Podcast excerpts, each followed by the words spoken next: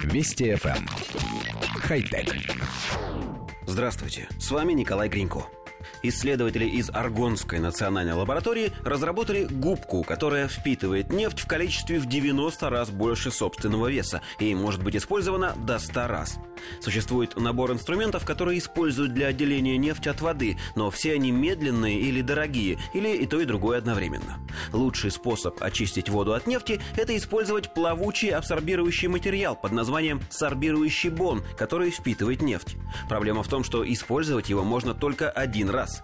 Как только материал впитает достаточно нефти, его нужно утилизировать, а это значит, что для ликвидации крупных разливов нефти требуется очень много такого материала.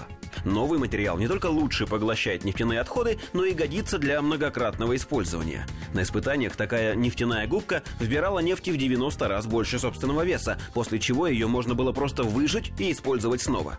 Губка сделана из полиуретановой пены, покрытой кремниеводородом, который притягивает нефть. Соотношение этих веществ должно быть очень точным. Если кремниеводорода будет слишком мало, то губка не станет впитывать нефть, а если слишком много, ее нельзя будет использовать повторно. Исследователи надеются, что с помощью нового материала можно будет ликвидировать разливы нефти быстрее и дешевле. Поясняю для моей мамы. Разлив нефти – самое настоящее бедствие. Океанские танкеры способны перевозить сотни тысяч тонн нефти, и если такое судно садится на мель и получает пробоину, топливо выливается в океан и покрывает воду вокруг места трагедии. Нефть образует на воде пленку толщиной меньше миллиметра, а значит площадь такого пятна может быть поистине исполинской. Вред от нефти в океане огромный, она не позволяет воздуху и свету проникать в толщу воды, и это сильно вредит океанским организмам.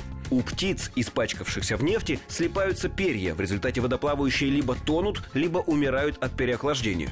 У млекопитающих покрывается язвами кожа и слизистые. Рыбы и растения гибнут, когда нефть попадает внутрь организма.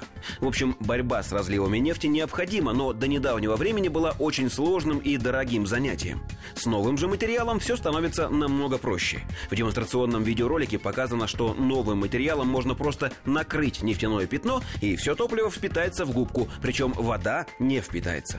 Затем губку отжимают и вновь кладут на пятно. В идеале на место катастрофы нужно будет отправлять пустой танкер с большим количеством супергубки, опускать ее в воду и выжимать собранную нефть в резервуары.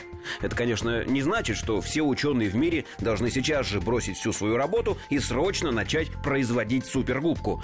Хотя... Вести FM. Эм. Хай-тек.